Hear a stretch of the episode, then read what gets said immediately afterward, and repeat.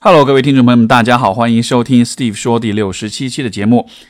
啊，又积了好多听众来信哈，今天我们一起再来听听看，各位朋友都提出了一些怎么样的问题。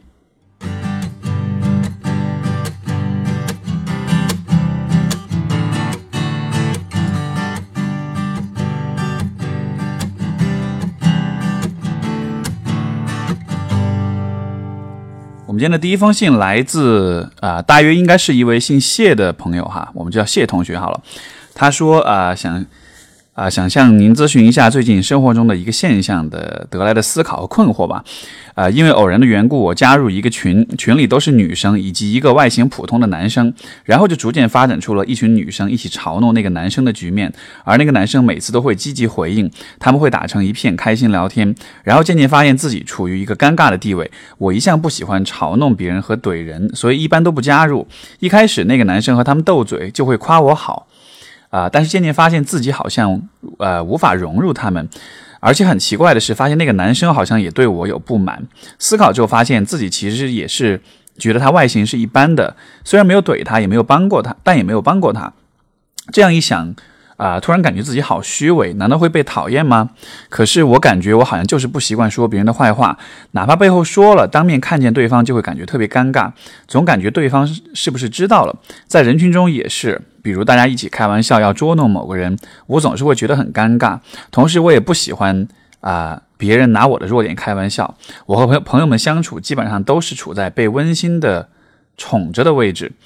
呃，既喜欢这样的状态，又有点羡慕身边那些随意打闹的人，好像自己一直一直在费力维持某种好好小姐的形象，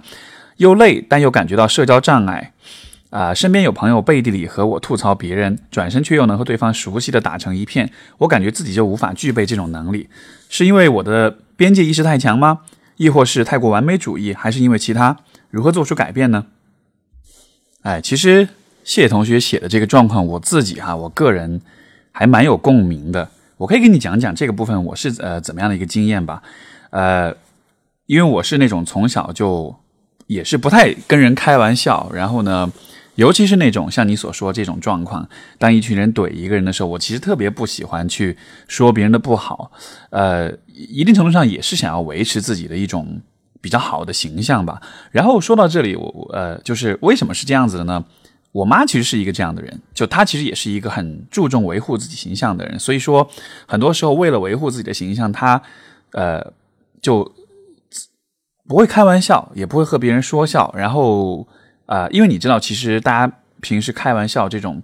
幽默、这种诙谐的这种相处当中，有相当一部分其实都来自于自黑和互相黑，对吧？像之前有一期节目，我跟中二怪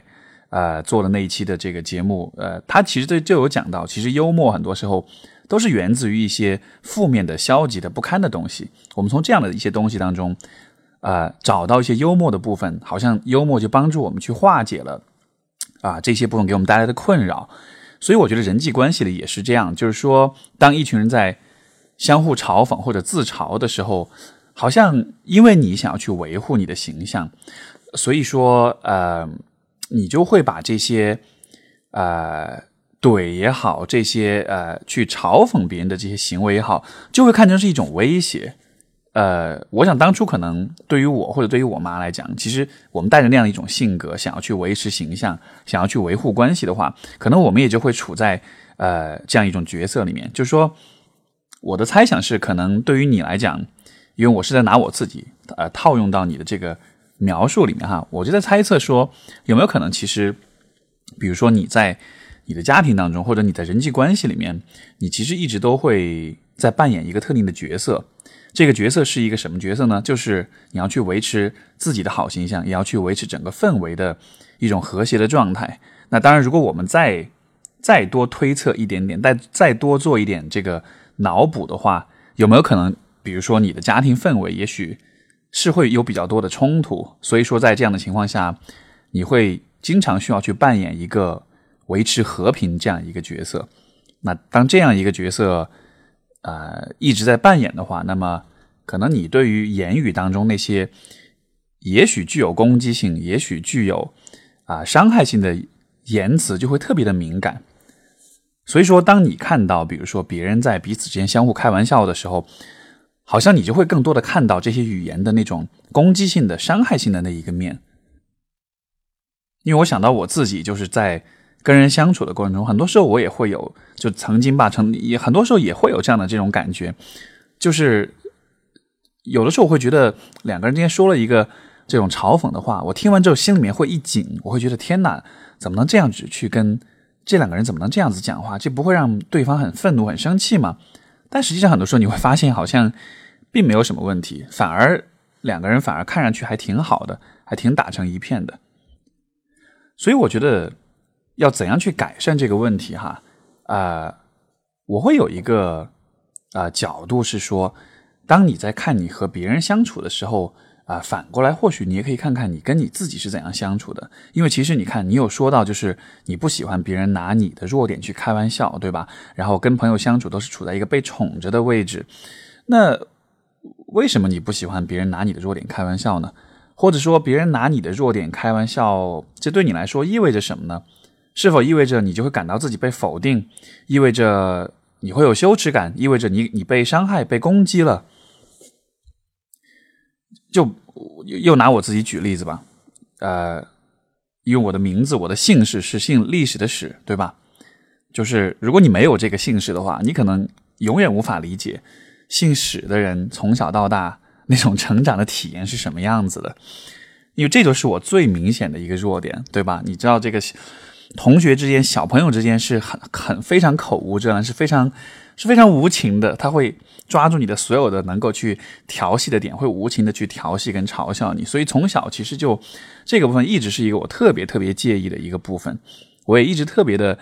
啊不喜欢向别人介绍我的中文名字，我也一直不喜欢别人拿这个姓氏开玩笑。然后，但是就所所以就说，呃，当你不喜欢拿，就是当你不喜欢别人拿你的弱点开玩笑的时候，反过来其实你也就很难去啊面对，或者说。啊，因为因为你看，如果你自己心里面有这样的一些弱点，你需要时刻去保护他们，对吧？比如说对我来讲，就是我的姓氏的部分，我知道这个部分很有可能会被人嘲笑，会被人嘲讽，所以我一直处在一个需要去保护自己，需要去很谨慎的去啊观察周围的人有没有迹象，有没有可能会攻击我，会嘲讽我。当你处在这样一种很紧张的防御的状态之下的时候。任何形式的幽默，任何形式的这种自嘲或者是互嘲，看上去都会显得非常有威胁。那么结果就是，你会和所有的人都处在一种很和谐、很美好、很平衡的这样一种关系里。但是那种很随意的、很打闹的、很幽默的啊那样的一种啊状态，可能就一直就不会有。因为虽然看上去你们的关系是很平、很和谐的、很温馨的，对吧？但实际上这个关系当中其实是有很多的。地雷是有很多的话题或者是边界是不可以去触碰的，一旦触碰到的话，就会影响到你的这种安全感。那么后来，比如像我自己，我是怎么样慢慢的放松下来呢？就是当有一天我发现我自己可以拿这件事儿开玩笑了，甚至有的时候我会自己主动去跟别人讲。啊，以前小时候大家是怎么叫过我一些什么样的外号？甚至我有时候自己还会自己给自己取一些外号，就带着创意的去创造一些以前别人都没有想到的一些外号。就就当我这样子自己去做的时候，一方面这对我自己心理上是一种特别大的解脱，就我会明白说啊，没关系啊，我也可以拿这个事儿开玩笑，我不介意这件事情了。另一方面就是当你放下这种防御，当你放下这种很紧张的感觉的时候，你就会发现你跟别人相处的时候，其实也会变得更放松一些。而当更放松一些了之后，大彼此间的这种幽默、这种斗嘴、这种好玩的这种氛围，才有可能，它才有它才有产生的可能性，它才有产生的这种空间，对吧？呃，而尤其是上一次我跟那个就是中二怪聊了之后，就对幽默有了一个新的探讨了之后，我发现后来我开始就变得特别。喜欢跟别人去开玩笑，包括那个之前的嘉宾张小雨，对吧？就我们三个进在一起吃饭的时候，其实都是这样，会相互开玩笑，相互互黑，也相也相互自黑。这也算是我最近可能是，虽然以前就一直有意识这个问题，但是啊，最近通过跟他们俩的这种交流，我觉得尤其会有的这样一个，可以说是很新的一个体验，就是你会发现，啊，我作为一个边界意识很强，作为一个很。不去开玩笑的人，我会发现，其实你和相互之间比较信任、比较亲近的朋友一起互黑，或者一起去黑别人，会一起来黑自己。这个过程其实可以是很开心的，可以是很快乐的。那我想，对于你来讲，可能你还暂时没有发现这个部分，你还没有体验过这种感觉，因为对于你来说，也许你身上还有一些弱点是你不太能接受的，是你羞于去向别人展现的啊。如果这些弱点一直存在，哎，不应该这么说，这些弱点可能会一直存在。但是呢，如果你对这些弱点的这种不接纳一直存在的话，那么你就还是会一直会。停留在那种很费力的维持的那种好好小姐的形象里面，对吧？这样的形象看上去是很好的，可是它会让你感到不放松，它会让你时刻的在防御自己，它也没有办法让你享受那些看上去没有那么好形象、没有那么 decent、没有那么的这种啊啊，就是适合或者妥当的这样的一些，但是又很好玩的这样的一些互动的过程。所以这就是一个我觉得。我们可以去做的选择，就是我们希望自己过什么样的一种生活，拥有什么样的关系，是那种比较好玩、比较开心、比较放松的关系，还是一种看上去比较和谐、形象比较好这样一种关系？因为我觉得这样一个选择是每个人可能都需要去做的。然后在那种努力维持形象的关系当中的话，你自然会感到啊，一直很一直会很累，会很辛苦。那反过来说啊。就当大家可以有更多的用一种幽默的互黑的方式去相处的时候，我理解从你的角度，你可能会把这种幽默理解为是一种尴尬，或者是对别人的一种攻击甚至伤害。可是有没有想过，其实对于能够这样子相互去嘲讽的朋友们来说，他们反而会觉得他们之间的关系是没有边界的，是没有地雷的，是没有禁忌的。这样子的关系其实会更自由一些。所以这就是我对你这个问题的一些回应吧。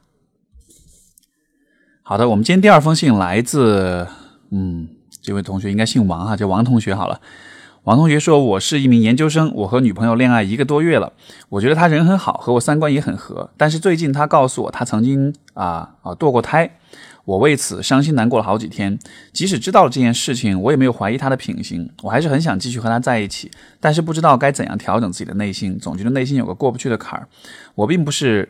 啊犹豫是否应该继续和她在一起。”而是我决定继续保持这段恋爱关系，我应该怎样调整心态，接受这个事实啊？希望老师帮我分析，给我指点。我觉得这个状况呢，可能有几个不同的角度哈。第一就是说，我会很好奇，对于你来讲，他有过这样的经历意味着什么？嗯，你说你没有怀疑过他的品行，但是我想，因为我不知道你们具体是怎样去探讨这件事情的，但是啊。我的猜测是你对他，你对他的这个经历，其实可能还是会有一些你自己的一些脑补，对吧？你伤心难过了好几天，你你说你为此伤心难过了好几天，你为你到底是为什么伤心难过好几天呢？啊，我的感觉可能我们每一个人听到自己的伴侣有过这样的经历的时候，可能都会忍不住要去脑补一些东西，对吧？除非对方在告诉你这件事情的时候，他花了很长的时间、很深入的、很具体的跟你讲解了，啊。整个这个经历的前因后果，他的想法，他的思考啊，这样子的。但是我的猜测是，你们只谈了一个多月恋爱，可能两个人之间还没有放下那种，就是新新新恋人之间那种那种架子。什么架子呢？就是我们要在彼此面前表现出好的一面。就我们还没有到那种，我抠个脚，你放个屁，我们都会觉得挺挺无所谓的，挺能接纳的。就还没有到那么随随意、那么放松的状态。所以我猜，可能他跟你讲这件事情的时候，也许也没有很具体的讲，也许只是啊大约的讲了一下。而我猜，对于你来说，可能也没有太深入的去问这个问题，对吧？因为两个人的关系毕竟才一个多月，还没有那么的安全，还没有那么的知根知底，那种信任感和默契还没有培养起来。所以说，可能这个话题会让你感到很伤心。我感觉可能是还是因为。你们对这件事情的探讨太浅了，太少了。然后，包括有可能他跟你讲了这件事情，但是你可能没有机会去更多的去啊，让他去回答你的疑问，或者说是让他也去了解你自己是什么样一个反应，你自己是什么样的一种感受。所以我会觉得这样的状况里面，最好的方式还是在于两个人，因为你看这件事情对于你来说是很重要的，你很、你很、你很、你很在意这件事情。对于他来说，啊，我不确定他是否很在意这个事情吧，也有可能这对他来说也是很重要的一个人生经历。那既然如此的话，我倒是觉得作为啊，怎么说呢，在在比较高质量的健康的关系里面啊，我们对于人生中重要的这种经历，应该都需要有这样一种。很认真对待的一种态度，就是既然这是对双方都很重要的一些事情，那我们就应该专门找时间坐下来，认真的去深入的去聊一聊，去谈一谈，去交流一下这个事情的前因后果也好，双方的看法也好，感受也好，以及会怎样影响我们的关系。通过这样一种沟通，我觉得能够尽可能少，就可就尽可，他会帮你就是尽可能的避免自己去脑补。因为我觉得脑补是一个没有边界的、没有啊一个没有逻辑、没有边界的一件事情。如果你心情不好的时候，你可以脑补出很多很多很糟糕的事情出来，但是这些事情和这个人是什么样，和你们的关系是什么样，没有必然关联，对吧？所以我会觉得你能够做的事情，或许就是啊，就这个事情有更深的、更深入的一些交流，包括我觉得大家在。关系当中一定会发现，呃，不是一定哈，就有可能会发现，比如说对方曾经有过一些你比较难去接受、去这样的一些经历，我都会鼓励大家，就是在你们的关系有足够的这种信任和交流的这种默契的前提之上，那么尽可能多的去深入的去聊一聊，因为这其实涉及到就是我刚才想说的第二个角度，就是两个人在一起，我估计。啊，你对他看到的更更多的都是他很好的方面，你很喜欢的方面，对吧？可是这个世界就是这样的，人是没有完美的。当我们很喜欢一个人的时候，啊，我们会跟他们变得亲近；而当我们变得亲近之后，我们也会慢慢发现这个人身上的缺点。而当我们发现这些缺点的时候，我们就会很纠结，会很矛盾，因为我们眼中这个人本来是很喜欢，是很完美，是很好的。这个时候突突然又出现一些关于这个人的一些负面的消息，那我们要怎么样去去去整合、去调和这些正面跟负面消息之间的这种关系呢？很多人的做法可能是去忽视这些负面的消息，忽视这些负面的经验或者是这些部分。可是这样子做的话，你对于这个人就会一直处在一种。不了解或者是一知半解的幻觉当中，你觉得你了解这个人，其实你并不真的了解，因为你的了解是有选择性的，你在回避、在逃避那些你不喜欢的部分，你只想看到那些喜欢的部分。而当你这么做的时候，就说，我觉得对于一个人来讲，他的好跟坏，他的优点跟缺点，其实所有这些东西啊，他们之间都是相互有关联的。甚至我会说，其实一个人没有绝对意义上的优点或者缺点，只有特点。所有的这些特点都速成，都都决定了当下他是这样的一个人。所以说，如果你很喜欢这个人的话，你就得知道说，你这个人现在此时此刻的样子，是由他过去所有的经历、所有的经验、所有这一切加起来的总和，对吧？那么，我觉得。当你去和他聊这件事情的时候，或许你可以带着这样一个心态，就是我很想要了解这个人，我很想要知道他经历过什么，他看见过什么，他想过什么，他感受过什么。我想要知道为他经历过了哪些事情，让他到了今天会是这样一个我很喜欢的一个状态。如果你用这样的一种角度去和他谈这件事情的话，啊，我感觉或许就不会有那么重的敌意，也或许不会有那么。强的那种情绪的那种影响，就他不会让你觉得说这是一件很糟糕的事情，我我得去跟他谈，然后他得去跟我交代他的这个实情，好像就搞得像是在审问犯人一样的，对吧？所以我觉得这更多的应该是一个去建设关系、去了解彼此这样一个机会，所以这是我特别鼓励你去做的事情。我们的第三封信来自 K。他说：“啊，我被分手一年了，现在情绪好很多，但是还是有点困扰。和前任恋爱的八个月中，我一直感觉良好，觉得我们的关系状态还好。恋爱中，对方也十分关注我，啊，也表达了想和我有未来的想法，令我也觉得我们是有未来的。虽然当时还没有明确，啊，很明确清晰的想法。”啊，是认定了对方就是我未来的另一半，但是也有往这个方面去想，见过了对方家长，也计划好了什么时候带对方来见我的家长。其实见家长对我来说是代表了认定了对方是结婚对象。然而我忽然被分手了，理由是他说他要找一个懂得包容他成的成熟的女性做老婆。有共同好友说，其实他是早是有打算的，但我依然不相信。尽管我多次挽回失败，甚至人人都叫我去死，就 抱歉，人人都叫我死心吧，不是去死，人人都叫我死心吧，我依然放不下。这一年来啊，我试过做很多事情令自己去放下，从开始的各种找朋友倾诉玩耍，啊，也在知乎上私信问过你，到后来学校的啊，到后来学咖啡、学烘焙、学英文、学摄影。到这一两个月找心理咨询，这些事情确确实都对我有很大的帮助，啊，尤其是心理咨询对我帮助是最大的，让我发现了一些问题其实一直都存在，只是前任刚好触发了，所以我才这么放不下，啊，我的心理医生帮我想清楚了很多问题，包括这段恋情一直以来我对原生家庭的不满。我想表达的是，其实我觉得自己已经几乎完全康复了，很多事情我都想开了，我已经不会再去找前任了。但是我还是经常因为一点点小事情想起他，几乎还是一静下来还是想起他，好想他，想回到过去那段我觉得很安心、很安稳、很有未来的恋情，但已经不可能了。多次挽回失败也令我很苦。挽回是我主动做出的，也就是说这些伤害是我自找的，为此我还感到自责。毕竟我的挽回还打扰到他了。你和心理咨询咨询师的令令我明白的 point 我都能理解。我也可以明白为什么他会做出分手的决定，在所有问题我都已经了解、有了解答、能够理解、包容的情况下，我依然停不下来想念他。尽管我想起他的时候不会再哭到停不下来，我为此感到很绝望。请问 Steve，我应该怎么办？首先就是你提到哈，呃，恋爱的八个月中感觉良好，对方也有了有未来的这样一种想法。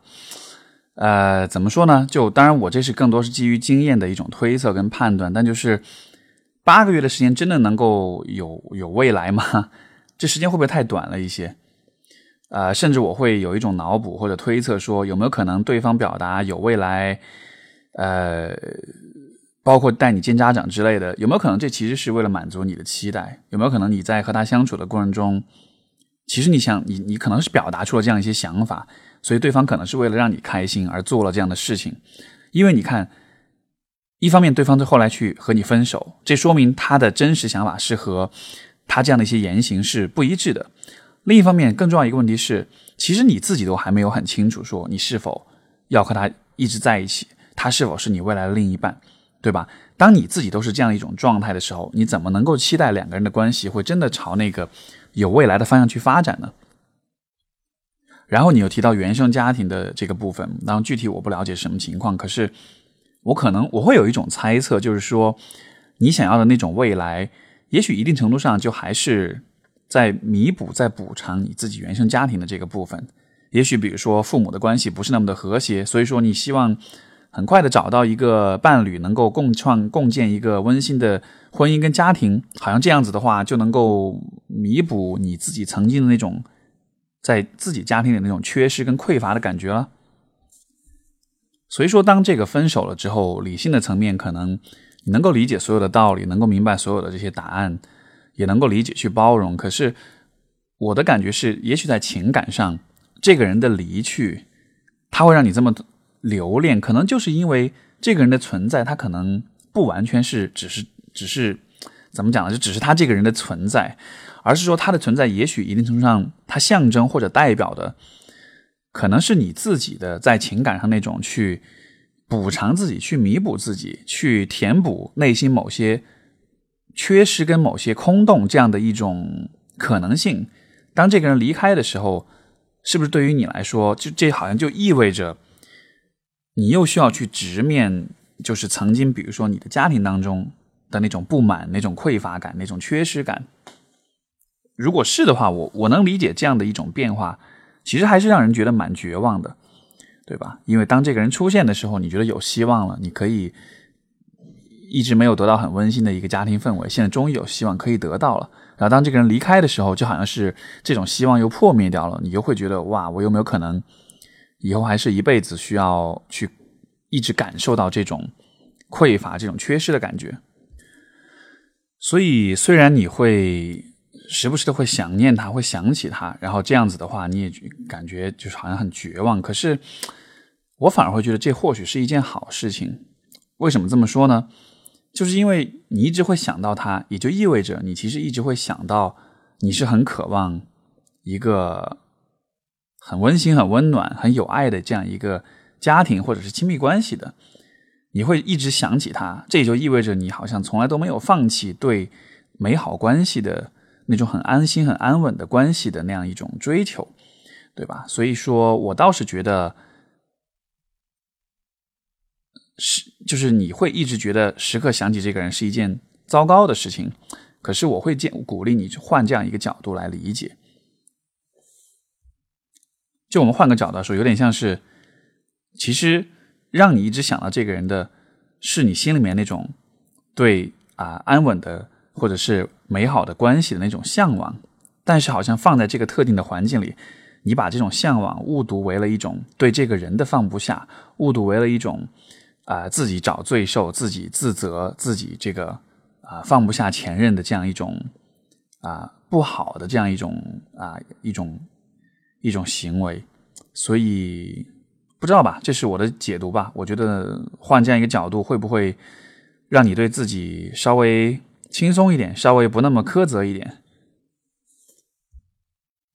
然后，另外我还想分享的一个角度就是说，啊。因为我的来访者里面有很多人都是因为分手之后的痛苦而来寻求帮助。其实很在看过很多的分手故事之后，你都会发现有这样一个现象，就是我们在分手之后，其实都会时不时的想起对方，甚至说经常会想起对方。然后这种不停的去想，的确我理解很多是会让人很感到很困扰。这个过程有点像是戒烟，你决定不想这个人了，然后你比如说你坚持了两天，你不想他了，就。我们就拿戒烟做比例，呃，做比喻哈。比如说你决定戒烟，然后你扛了三天，你扛不住了，你又吸了吸了一根。这个时候你特别愧疚，觉得哎呀天哪，我怎么这么没用？我要再尝试一遍。然后你又戒，戒了之后，结果一个星期之后你又复吸了。这个时候你又会特别的感觉特别糟糕，你觉得天哪，我为什么还不能戒掉这个习惯？然后你又尝试戒，然后你两个星期之后你又再一次的。复吸，这个时候你就会觉得特别绝望，你觉得我可能这辈子都戒不了烟了，对吧？很多时候我们分手之后也会有这样的状况，对不对？就是我们会一直不停的想起这个人，可是就这样的状况，也许你会感到绝望，但是对我来说，我反而是觉得这是很有希望的。为什么呢？因为你看，第一次戒烟的时候你扛了三天，第二次扛了一个星期，第三次扛了两个星期，虽然最终的结果都是又会有。啊，复吸的状况出现，可是你每一次在中间所坚持的这个时间是越来越长的，所以说我不会把戒烟成功与否啊由你是否复吸来做决定，我会把戒烟的成功与否去用那个复吸间隔的时间长度来界定。如果每一次你你坚持时间是越来越长的，那么即使你有复吸，但是我不认为这是一个失败的状况，因为你对它的。抵抗你对他的控制是越来越强的，所以同样的道理啊，如果你分手之后一直想一个人，我觉得没有关系啊，你可以想，但是至少我能看到的是，比如说曾经你是每天要想他啊，假设啊，比如说你每天要想他十次，后来慢慢的你每天只会想他三次，最后你们每天只会想他一次，虽然你一直都有在想啊，但是不要因为有想到这个人就觉得这好像是自己失败的一种证明。我觉得你能够看到自己的这种变化，是在于说不会那么的啊停不下来去想他，或者说不会用那么强烈想到他时候不会有那么强烈的那种情绪反应。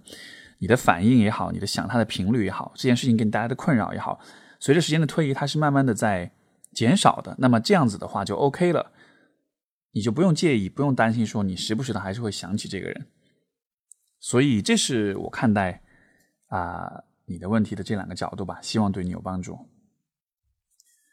好，我们今天的最后一封信来自一位听众叫空空，呃，他说，呃，本人今年三十岁，自由职业，已婚。和配偶独立生活，各方面条件普通，一直从事内容较为单纯的文字工作。从小成长于知识家、知识分子小康家庭，不爱社交，人缘倒也不差。虽无甚成就，但尚算乐观。对生活没有多少抱怨，对家庭也也无甚怨怨恨。但一直有一个啊烦恼在心中伴随至今。总结起来四个字：活得拧巴。具体而言，明知自己各方面条件能力均在及格线之上，却热衷自贬，极不自信，无法顺利自我推销，也无法坦然接受赞美。但另一方面，极力想要维护好多年的好人缘，在朋友面前永不添麻烦，积极配合，热心助人，体察气氛，人前永远能幽默健谈，擅长气氛活跃，知心贴心，擅长鼓励与抚慰。一旦对方心情不佳，我总是极为敏感的体察，并且莫名的产生自责情绪。发生任何摩擦时，也总是能够快速的自我反省。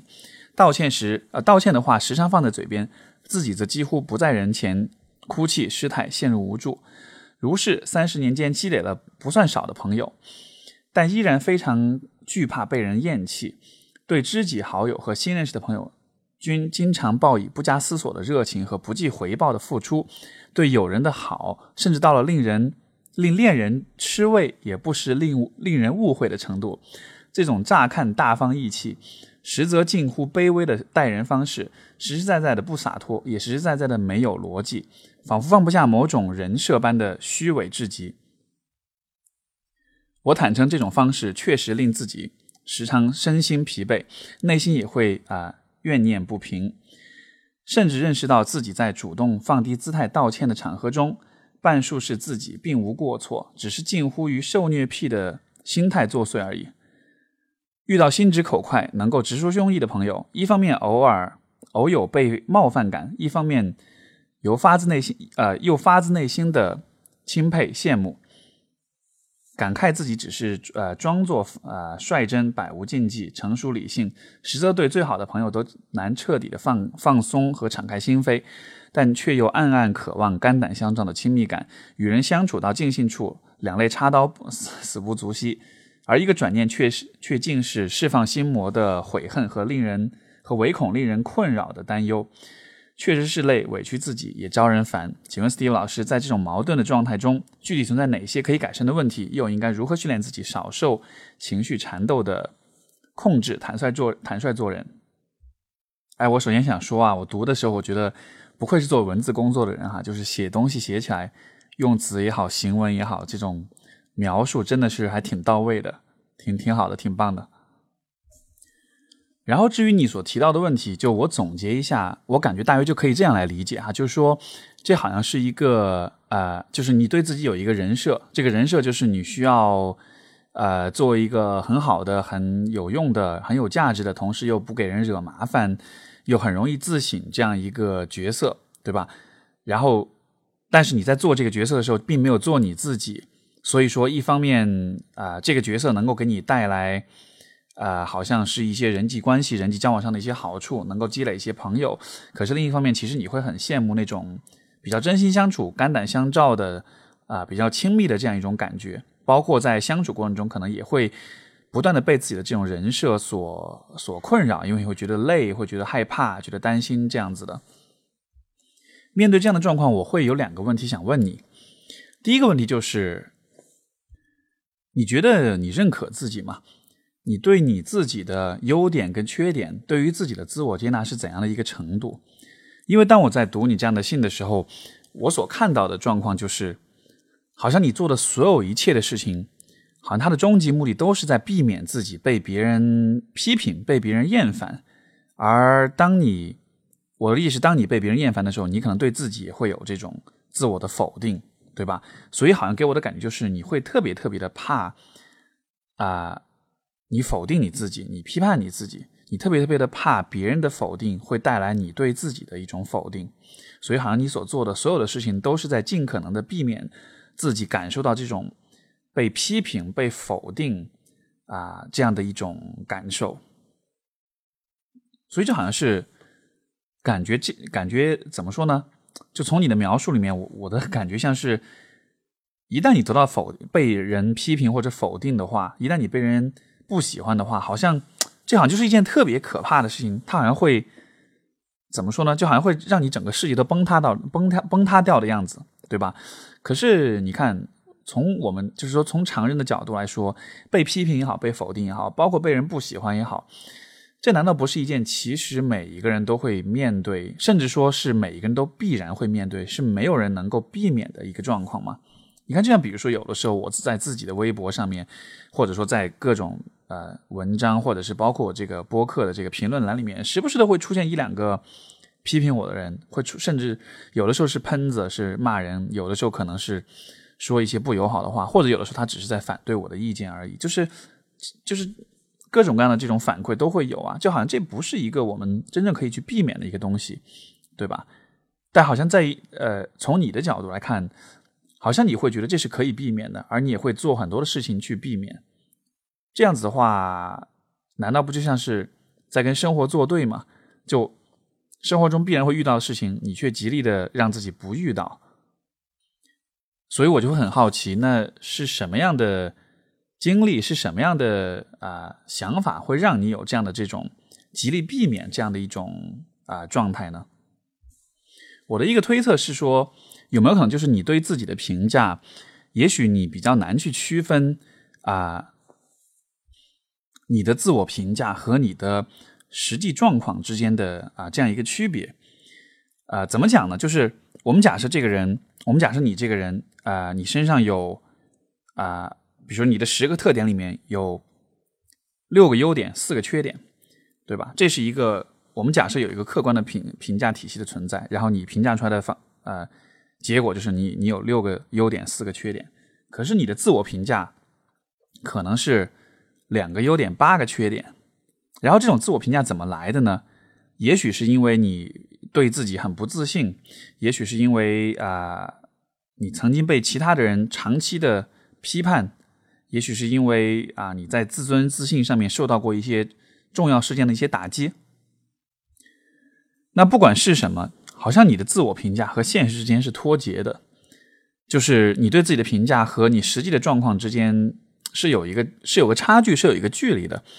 对吧？那什么情况下我们会和现实脱节呢？可能就是因为现实对于我们来说像是一个令我们感到威胁、感到害怕这样的一件事情。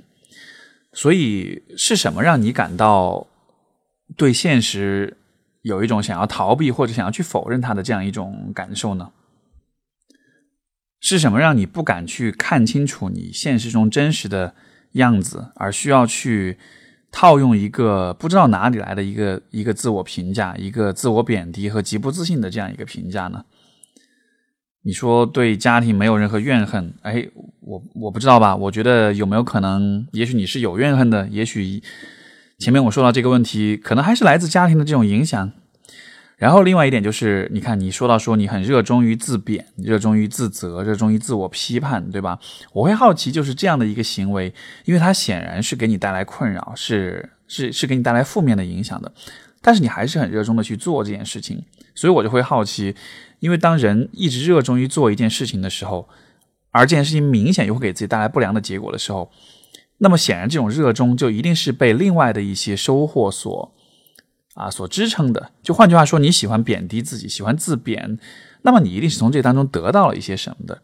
所以我好奇，这个自贬在你的生活中，在你的人际关系里，你能从这里面得到些什么？是不是？也许当你这么做的时候，就能够避免矛盾；当你这么做的时候，也许就能够调和父母之间的冲突。或者是家庭的氛围，也或许说，当你这么做的时候，你觉得你就能得到别人的这种认可。那我觉得不管是什么吧，就是啊，可能你需要重新去审视，说这样子的相处方式，它到底给自己带来了些什么东西？因为从你的角度，你好像会觉得这样一种姿态是别人会喜欢的，但实际上，就这个状况和我们今天讲的第一封信关于幽默、关于互黑的那个状况，我觉得其实是有一些。相似的地方吧，就是你认为你给对方营造出了一个很好的形象，但实际上你在和别人相处的时候，别人都会感受到这个关系当中其实是有一些雷区的，是有一些不能触碰的一些话题或者一些边界的，所以这个相处起来，其实你觉得你会累，别人也会觉得累啊，因为别人也会知道说和你的相处是有一些界限、有一些规则需要去遵守的，如果不遵守这些规则的话，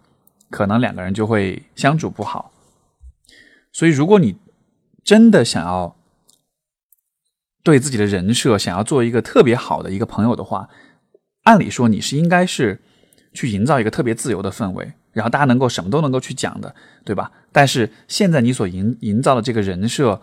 呃，我们假设你营造这个人设是为了让别人都喜欢你，那你现在所营造的人设反而就是一个没有让别人没有办法让别人真的非常喜欢你这样一种状态。当然，你的嗯，还有一点吧，就是也许这个推测不靠谱啊，但是就也许我从你的工作的角度来推测，因为可能做文字工作，我猜想。包括你也说啊，知识分子家庭，然后不爱社交。我的推测是，也许你会，比如说从小会很喜欢读书，你的精神生活可能很丰富，你可能读了很多书，然后啊，思考会比较多一些。但是相对来说，可能就是思考，就是说，可能你和这个世界互动的方式，你会主要习惯于通过思考跟阅读，但是除此之外的其他的方式，也许会比较少一些。对吧？那如果我的这个推测靠谱的话，那我觉得这样可能有一个什么问题呢？就是人其实和这个世界互动，应该是通过很多不同的方式的。思考、阅读，这是一个层面，但是同时我们也需要通过体验，通过那种直接的上手的那种实践跟那种尝试。那我的一个推测是，也许对于你来说。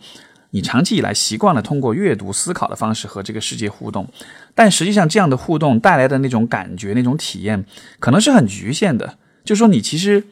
呃，也许你的现实感并没有那么的强，也许你对这个世界的了解和那种感知更，它是是比较单一的，它只是通过了呃文字的层面，通过了理性思考的层面去去获得的。那这样的一个情况下。你跟现实之间的那种联系可能就会比较弱，你的现实感可能就会比较弱，从而你对于自己的了解也就会比较弱。所以说，当你想要特别的想要想方设法、绞尽脑汁的去靠近别人、去和别人亲近的时候，呃，有没有可能当你这么做的时候，这其实是就表面上这可能是个人际关系的问题，但可能更深层的问题。更深层的目的有没有可能是你其实想要有更强的现实感？你其实想要和周围的人有一种更亲近的感觉？嗯，如果这个推测靠谱的话，我倒是觉得，可能你不应该完全把这个看作是一个人际关系的问题，而是在于你和这个世界是如何互动的。那么由此，我觉得能够提出的一种思路跟角度，就是也许你可以审视一下这个问题，就是说你自己作为一个人。你会通过哪些方式去感知、去了解这个世界，了解这个世界当中所有的事物跟人？会不会觉得局限？有没有可能你啊拓展一下这种互动的方式？有没有可能除了文字啊、除了阅读、除了思考以外，有更多的一些方式去体验这个世界？你要问我怎么去体验，那太多太多了，对不对？任何的需要你从身体力行的、从行为上。啊，行动上去付出、去投入时间精力、去尝试的事情，我觉得都 OK。我的理解是一个人的现实感的提升，就是来源于他能够和这个世界、能够和周围的人有各种各样丰富的互动的方式，可能是通过旅行，可能是通过艺术创作，可能是通过运动，可能是通过啊，我不知道吧，太多太多的方式了，所以。当你的方式尽可能丰富的时候，你就能从不同的角度去感知这个世界的存在，从而你的现实感可能就会变得更强一些，从而你在人际交往当中那种很渴望亲近的那种冲动感就会少一些吧。但我不知道，这只是一个我读到你这里的时候，就我突然脑子里冒出来的这样一个一个念想吧，因为刚好。碰巧最近其实和另外一位来访者有过类似的一个讨论，然后啊就会发现那种特别喜欢思考的人，其实说起来我自己也有这样的一个问题，就是那种特别喜欢思考的人，他们可能都会遇到一个局限，就是他们对这个世界的啊了解会被他们自己的思考所局限，这可能就是善于思考的人的盲点。就是虽然你很善于思考，但是不论你多么善于思考，你总是会有盲点的，而这个盲点就会成为你跟这个世界之间的一个很大的障碍。这也是为什么我特别鼓励大家啊去做一些和你自己的人设很有差异的事情。像我自己做的事情，一方面我学的是心理学，我读很多书，我做很多思考，可是另一方面我也会让自己做一些那种看上去跟我人设完全不搭的事儿，对吧？去练泰拳也好，去练巴西柔术也好，去骑着机车到处玩也好，就这样的一些行为，跟我这个人设是完全不搭的。但是从这样一种看似相反，或者说看似不搭的这种选择当中，其实你是找到了一种不同的角度去和这个世界互动，这样的一种体验，帮助你增加自己的这种现实感的话，我觉得可能会让自己感到可能更为的满足，更为的满意。所以，我也不知道这和你提出问题是否相关吧。总之就是顺带想到了一些东西，因为给我的整体的感觉，好像你会是一个内心中充满挺多担心、充满挺多恐惧的这样一个人，对吧？嗯，站在我的角度，我会想，如果我是你的话，就是说，如果我没有那么的恐惧的话，我可能，我我可能会有的心态是，啊，这些事情可能没有什么大不了的吧。然后这个呃被别人不喜欢这种事情是会有点让人不爽，可是它不会给我带来那么大的影响，对吧？但好像是从你的位置到我的位置之间会有一个会有一个很大的距离，那这个距离怎么产生的？我可能会从现实感的角度去去理解。好的，所以这就是我们今天呃的节目，然后很感谢各位的来信，还有更多的来信，我们可能就在未来的节目当中去回答了。如果其他的听众朋友也有。一些想要和我探讨的问题，那欢迎你啊写信到我的听众信箱，信箱的地址是 asksteve at 幺幺二六点 com，就是 a s k s t e v e at 幺二六点 com。啊，来信的话，我会希望你写的文文字不要太长，这样子的话我在节目里面读起来会比较麻烦。然后啊，你可以跟我，你可以问我任何的问题，而且我觉得我会比较喜欢那种比较有脑洞的、比较好玩的问题。当然，如果你想问我，感情啦、原生家庭啦，这样一些话题也 OK，我会有选择性的去和大家去分享啊。每一次呢，大约会分享个那么三四封、四五封信的样子吧。所以，好的，那今天就废话不多说了，先到这里。哦，对对对，还有最后一件事情啊，今天是十二月六号周三，十二月八号周五啊。如果你听到这里已经过了这个时间，那就算了哈。十二月六号周五晚上八点半，我会和啊著名的心理学。公众号 Know Yourself 做一个在线的免费的一个公开课，这个公开课我会跟大家探讨假性亲密关系这样一个话题，会通过一个真实的夫妻啊，就是伴侣咨询的这样一个案例，去和大家谈一谈假性亲密是怎么产生的啊，以及就是我们要怎么去克服这样一个状态。如果你对于参与这个活动有兴趣的话，你可以到我的微博啊，我的微博是。新浪微博是史秀雄 Steve，就是历史的史，优秀的秀，英雄的雄，然后 Steve，啊，之前我有发，就是关于这个活动的预告，包括里面有海报，然后这个里面有二维码，你只要用微信扫描这个二维码，就可以进入到啊 Know Yourself 创建的这个课程的直播群，然后就可以去啊听我的分享了。所以是十二月八号周五晚上八点半。如果你在听这个节目的时候还来得及的话，那一定不要错过，因为这个分享呢，内容是以前我都完全全新的没有讲过的，而且会通过一个案例去做很深入的这种剖析。一方面我会保证我会让你有各种处处躺枪的感觉，另一方面我也会提出一些从很多的类似的咨询当中总结出来的一些很好用的一些经验，所以就希望大家能够积极的参与啦。好，那先这样，我们这一期的 Steve 说到这里，我们就下期节目再见，拜拜。